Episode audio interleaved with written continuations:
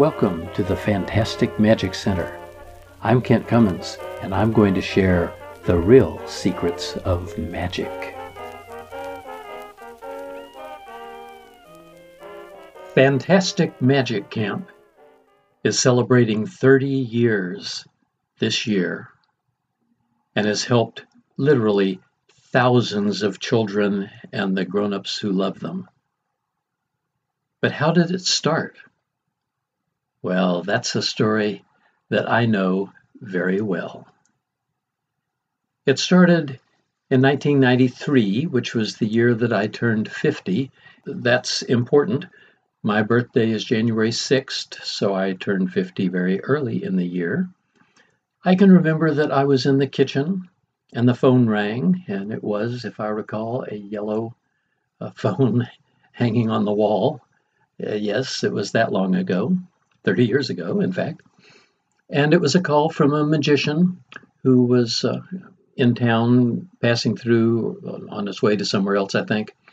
And he had found my name and my phone number in the yellow pages. For those of you that don't understand yellow phones on the wall, you probably also don't understand yellow pages. That was Google back then.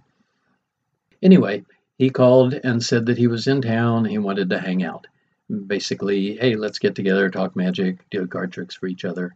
And I can remember that I just, that's not what I wanted to do that evening, that I wanted to stay with my family, which makes sense. My family is my first priority, despite the fact that I've been doing magic for so long and that it's such an important part of my life. I remember telling him, Well, I'm busy, but uh, why don't you call? And I think it was Bobby Cordell, but it was one of the local magicians, younger magicians, who I knew would love the opportunity to meet a new magician and hang out. And I hung up the phone. And as I hung up, I had this twinge of guilt because for all of my life as a magician, as a kid magician, as a teenage magician, as a young part time magician, and finally as a full time professional magician, other magicians have always treated me with so much friendship and kindness and respect. I don't think I was much fun to be with when I was a teenage magician. Most teenagers have a little bit of something as they're trying to figure out what they're doing with their life. But nevertheless, people treated me with so much respect.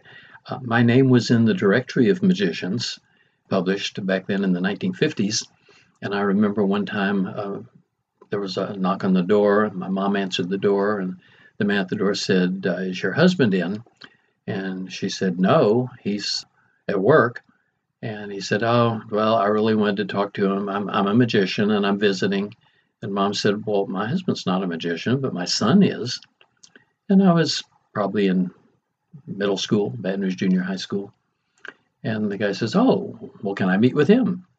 And so he and I met, and he taught me things. Uh, and he looked at my posters on the wall, and we just had a great visit. And that's one of so many situations where, even though I didn't have the bona fides, I wasn't established really as a magician, the grown up magicians treated me with such kindness and respect. And here a magician called me and I was making my living as a magician. I was driving the car of my dreams, which was a orange Volkswagen microbus. And I had two wonderful children, and I was married to my childhood sweetheart, Margot, who I had met in the seventh grade. Why in the world did I not have time for that traveling magician coming through? And that was still going on in my head probably in March. I was having breakfast coffee with my good friend Robert Crampton. Robert Crampton and I had met because both of our daughters were in the Naval Sea Cadets, but we had become friends. He ran the McGruff the Crime Dog program for the Austin Police Department. He was a civilian with the department. I was a magician, and so we had done programs together called McGruff and the Magician. That might make a good podcast episode one of these days. Point is, he and I were talking, how's things going? And I told him the story I just told you that I was feeling bad because I hadn't done anything to reach out in friendship to a magician who had reached out to me and that I was feeling bad because I should be I should be giving back. My life was so good, I should be giving back. But I didn't have a whole lot of money to endow anything, and I didn't have a lot of extra time to volunteer for a lot of stuff. And he said, Well, Kent, you teach magic classes at the University of Texas, and you do this juggling workshop. You teach puppetry classes. You did that for the librarians that had the McGruff, the crime dog puppet. If you put all those together, said that would be a summer camp. And I said, Well, that's an interesting idea as I had my sip of coffee. And Robert said, No, that's a business plan. And when Robert gets an idea, that idea often becomes reality. By June, we had the Magic Camp. Now, I was told by my desktop publisher, Lisa, that we should call it the Kent Cummins Magic Camp. And I said, no, I, the point to the Magic Camp is not to promote me. The point to the Magic Camp is to give back. When I was a kid and I was really, really shy as a young six year old kid, having puppets really helped me because you could express yourself with a puppet while hiding behind the puppet stage. When I tried to be an athlete and it turns out I just didn't have those skills, when I learned to juggle, I could do stuff that many of the athletes couldn't do. And that made me feel more self confident about my physical abilities. And then learning to do magic made me want to get in front of people and do a trick and to express myself. So I was one of the, the few kids who enjoyed giving book reports and stuff like that. Magic, juggling, and puppets had really helped me when I was a child, and I thought a new generation of children might also be helped by magic, juggling, and puppets.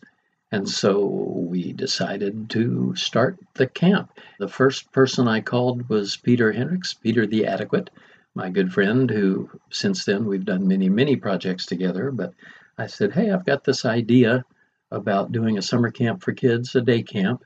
What do you think? And he said, Oh, that sounds great. I said, Great. Well, would you help me with it? Sure. So I had that helper, and my mom was a puppeteer. Oh, there's an episode sometime, but mom was a puppeteer. And I called her and said, Hey, mom, how would you like to teach puppets at a summer day camp this summer? And she said, Sure, that sounds like fun. I was already a certified juggling instructor. We had all of that, and Peter said, Well, but we need a, a counselor or, or somebody to manage the stuff. And our good friend Ramon Galindo had a uh, grandson who, uh, young teenager, but sharp and loved magic and really into magic. And so he called Jason, Jason Caballero, and asked him if he'd like to, to do that. So we had the basics for a camp, and my wife Margot is a bookkeeper. She could help with keeping track of the money and the, the roll sheets and that sort of thing. We decided to do four one week sessions, Monday through Friday, uh, day camp for elementary school children, basically ages 6 to 12. We would have a magic class, a juggling class, and a puppet class every day. What are we going to do about food? Uh, we'll let them bring their lunch, but we'll provide some snacks. Where are we going to have it? I was doing the marketing for Westgate Mall. I was the Wizard of Westgate, and there's an episode we've got to do. I'm sorry, I keep talking about. I've, I've had such a fun and interesting life. It's fun to be able to share these things with uh, a new audience. I went to the manager at Westgate Mall, George Skaggs, and I said, George, we're going to start this summer camp for kids called Magic Camp we need a place for the month of June for one week sessions. And he said, okay, well, of course, you'll have to pay for utilities and stuff. And then he stopped. And he said, Kent, is this going to help children? And I said, I certainly hope so. And he says, okay, you can have the space for free. The mall picked up the costs. We were in an old bookstore, which I remembered from when it was a bookstore, because of course I love bookstores, always have we set that up. We had some little canopies like they use in street festivals and stuff to set up the different areas and set up a stage in one end. We'd never done anything like this before, but we figured it out as we went. Peter is one of the most creative people on the planet.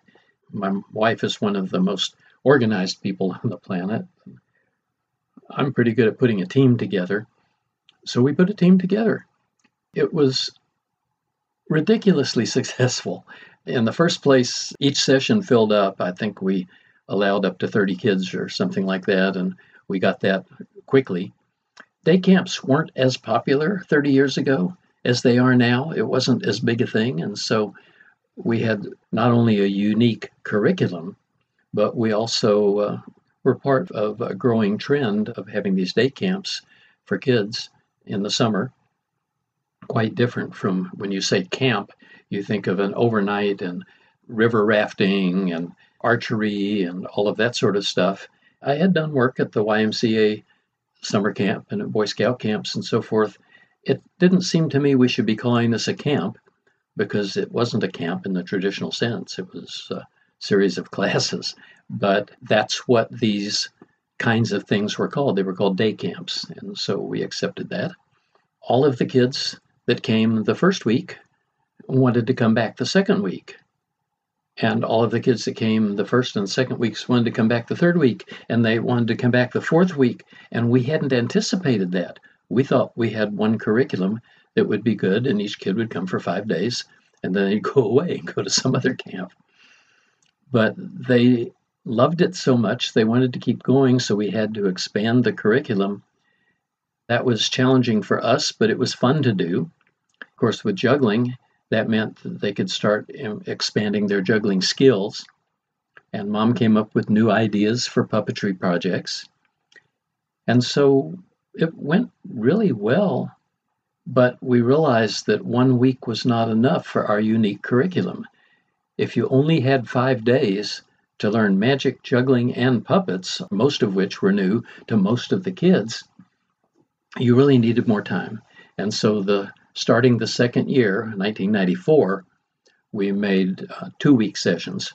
I think we probably had four of them, meaning that we were using up a couple months instead of just one month. But Westgate Mall still had a space for us. We were starting to learn how to do some marketing. Oh, yeah, marketing, one of my things. Our two week camps were just as successful as the one week camps. Kids still wanted to keep coming back. I remember a particular child who said, Do I have to go visit my grandparents? I want to keep going to magic camp.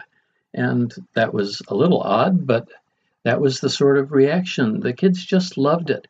My only vision for the camp was that it would be a fun place for kids and that they would learn magic and juggling and puppets, which would help build their self confidence. But we started getting calls from parents who had children with various special needs. The first one I specifically remember, the mom says, well, My son loves magic. Okay, and how old is he? And he was just the right age. So, well, great. Says, Well, he's in a wheelchair. Okay. Well, he needs help toileting. Uh, okay. It didn't occur to us to say no. It didn't occur to us that maybe we weren't set up for that sort of thing. And so we did what we needed to do to accommodate that child and so many more. I remember in particular a child who was diagnosed as ADHD, very hyperactive, literally throwing himself off the walls. I mean, literally, he, he actually would run across the room and bounce off the walls. He was impossible. He couldn't sit down, he couldn't learn anything. And we finally had to tell his mom this just isn't working for him. And she says, okay, I'll come pick him up. And the last class he had was puppets. And we were making sock puppets, if I remember correctly. That's what mom was teaching. This was in the very first few sessions of camp. He made a sock puppet. And then each of the kids were invited to have their puppets introduce themselves. And the sock puppet was not hyperactive. The sock puppet talked calmly and clearly and intelligently about how interesting his life was. And we realized, oh, all right, some of these things that we're teaching have an ability beyond what we realized. As I say, we weren't thinking of ourselves as a camp for kids with special needs. We were just a camp for kids, and we didn't know any better. We didn't care what the special need was. When Susan called me a couple years later and said, My daughter loves magic. She wants to come to your camp. And I said, Okay, that's great. You know, we love you. She says, Well, she uh, has Down syndrome. And I said, Okay, what's that? I literally did not even know what Down syndrome was. It had been called mongoloidism when I was a child, and I hadn't kept up with it. I wasn't, I didn't know. So I asked her, and, and she says, Well, can she still come to your camp? And I said, Well, I don't know. Is she evil or something? And thankfully, the mom took that as a joke instead of as an insult and said, No, she's the sweetest child you'll ever meet. And I said, Why wouldn't we want her at our camp? And she said, She's been refused by, and she listed most of the mainstream camps in Austin at that time. And I said, by, by now I had learned, I said, well, they can't they can't do that. The American with Disabilities Act, they can't refuse her just because she has a particular syndrome. And the mom said, I know, but why would I send her where she wasn't wanted? Well, we want her. She became one of our favorite campers and went into our counselor program. These are the kinds of experiences we had. We began to realize that we were not a camp for kids with special needs, but that we were a camp for all children. And the word for that is inclusion, and we began to learn what that really meant. And we were very proud of the fact that there wasn't any label a child could have that would keep them from succeeding at our camp. I remember a mom called me and said, "Well, my daughter has so, such bad special needs. There's no way she can ever succeed in the camp." But my friends keep telling me, "No, no, you should try Magic Camp." So I'm calling, and I said, "Well, what is her syndrome? What what are you talking?" About? She says, "Well, she has PDD NOS," and I said, "Oh, pervasive developmental display not otherwise specified. Sure. Can you tell me how that presents for her?" And the mom melted on the phone because she realized that we understood. And by then we did. This obviously was after more than just a few years in the camp. And then someone from the Bubel Aiken Foundation called us and said, We hear that you do good things with inclusion. Can we come see your camp? And we said, Yeah, sure. And they came and visited the camp and then said, Can we give you money to help you with your program? And we said, Yeah, yeah, sure. We were not a nonprofit organization because I hadn't gone to the trouble to bother to try and become a nonprofit organization. We were just something fun to do in the summer. You see, I, I said I didn't have a lot of money, which is true. But of course, I was charging tuition for the kids, except if they couldn't come, then we'd give them a scholarship. but you know, we're, we're not losing money by letting a kid come without paying. That was my attitude. And I said I didn't have a lot of time, but what I was doing mostly to earn a living was corporate work. I was doing keynote speaking, corporate training, using the magic, of course, magic with a message, everything with everything I did. But I wasn't at that point doing a lot of birthday party, kids' birthday parties, or scout groups, or that sort of thing. That isn't where my career was. My career at that point in order to earn a living for my family was doing a lot of corporate work and the corporate work dries up in the summer because corporations can't have their big events and that and their training and that sort of thing in the summer because there are too many of their employees are on vacation the summer was a perfect time for me to do this it was just one of those things that robert crampton suggested back in 1993 that continued to work really really well my brother carter came and visited the camp one year. And afterwards, he said, Your whole camp is run by children. And I said, Hey. But of course, he was right because our camp was run by 13 year olds and 14 year olds and 15 year olds, middle school kids. Oh my gosh, if we had been smart, we would have known better than that. I mean, you can't trust anybody in middle school. Parents don't trust their kids when they're in middle school. Teachers certainly don't. How could we possibly have done that? And I think that's a story for another time. Next week, I will tell you about the Youth Leader Training Academy, which is the part of Magic Camp that I'm most proud of. Let me end this particular episode by explaining why the name. I called it Magic Camp because what else would you call it? What happened was that I got a call from a parent complaining that we did not have a good camp. And I said, Well, tell me more about it. And it was at a time or a place that we didn't have a camp. And I said, Well, that's not our camp. And I began to realize the YMCA, the Jewish Community Center, other organizations seeing our success were having their own magic camps. But they weren't using our methods and they weren't as good, frankly. And so we were getting complaints about Magic Camp. People just assumed Magic Camp was Magic Camp, which not unreasonable, but it was not true. And so reluctantly, I had Lisa put my name on top of the logo so it said the Kent Cummins Magic Camp. And that way it was very clear. It wasn't that I was using the camp to promote myself, it was that I wanted to be sure that our camp stood out from other camps. And of course, I wound up doing a lot more work with scout groups because I was always recruiting kids for the camp. I noticed that we had more boys than girls, quite a few more boys than girls, probably because when you think magician, you tend to think of a man, not a woman. The, the woman is being sawed in half or, or floated in the air or having swords pushed into her body or something like that. So uh, the idea of magic didn't appeal to girls the same way. So I started going to Girl Scout meetings and the Girl Scout camp, giving demonstrations and recruiting young girls because there's no reason why they can't be magicians, jugglers, and puppeteers. As a result, we got a much better mix because of that. It started as Magic Camp because I wasn't trying to promote myself. Then it, we had to differentiate it. We had to create a brand. So I called it the Kent Cummins Magic Camp. And after 18 years, uh, you know, when your kids turn 18, you've got to let them go. After 18 years, I turned the camp over to people who were involved with the camp who wanted to keep it going so that I could retire from actually running the camp and, and devote my attention to some other things. And they bounced a check, and the check said Kent Cummins on it because it's the Kent Cummins Magic Camp. And I said, hey guys, you, are going to have to take my name off it because I'm not working there anymore.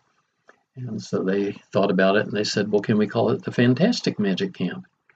And I said, well, sure. I said, well, you're the Fantastic Kent Cummins and you're the one who started the camp. So we'll just call it Fantastic Magic Camp. And I said, if I had thought of that name, that's what I would have called it from the very first day. I think that's great. Therefore, if you look it up today, you will find fantastic Magic Camp, but their website is just magiccamp.com. Because remember, we started this in 1993 when the consumer internet was still very new. My son Kevin happened to be into technology and computer technology in particular, so he set us up with magiccamp.com, the perfect URL for a summer magic camp. I'm very proud of Magic Camp and proud that after the 18 years that I ran it, it continues today, celebrating its 30th year. And next time, I'll tell you about the Youth Leader Training Academy. I'm Kent Cummins. Join us next time for more tales from the Fantastic Magic Center. And if you'd like even more information, well, join us on our website, fantasticmagiccenter.com.